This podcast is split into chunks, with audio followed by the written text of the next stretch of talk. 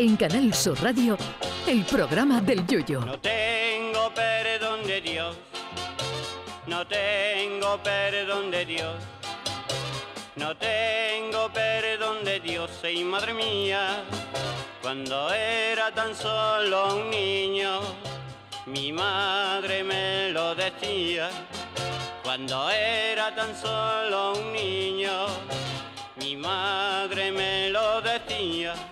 En 1974, el astrónomo Carl Sagan y el radioastrónomo Frank Drake diseñaron un mensaje sobre la humanidad y nuestro sistema solar para que pudiera entenderlo cualquier extraterrestre y lo lanzaron al espacio.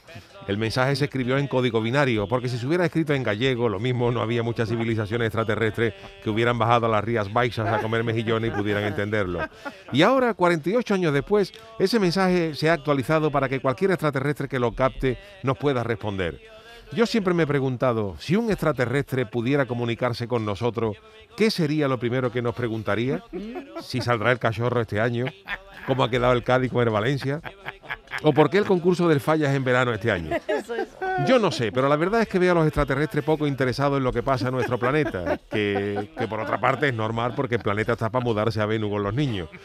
Y otra cosa que me llama la atención es en qué idioma hablarán los extraterrestres. En la película de Steven Spielberg, Encuentro en la tercera fase, los humanos se intentaban comunicar con ellos a través de unos sonidos, aunque es verdad que sonidos un tanto mojoneros. Lo mismo si se hubiera mandado al espacio el pasodoble de Paco Alba, el vaporcito del puerto, lo mismo hasta hubieran contestado los extraterrestres y traen el año que viene un alfaya, una comparsa de Marte.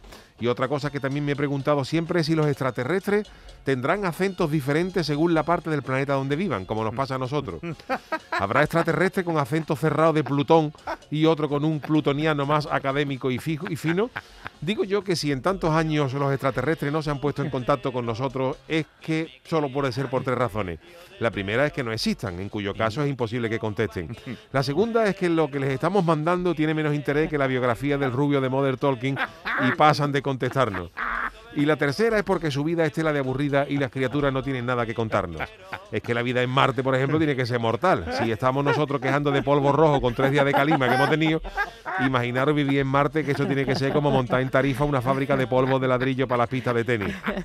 Y aunque los extraterrestres se dejaran ver, realmente se, se vería complicado hablar con ellos. Por ejemplo, en Urano hace una temperatura de 18 grados bajo cero. Si una nave de Urano aterriza en Sevilla en agosto, imaginen que un sevillano les dice a esa criatura que porque han venido en verano con la calor que hace, porque un extraterrestre de Urano lo pone tú al sol en Triana a las 4 de la tarde en agosto y se cae redondo nada más bajarse del platillo.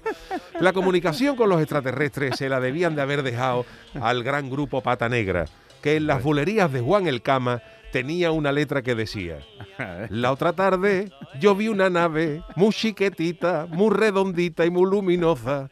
Y han venido y me han avisado y tras, tras, tras, me han comunicado y no lo puedo remediar. ¡Eh, extraterrestre! Vente para acá con nosotros y ponte morado de este mollate de un brete. ¡Ea!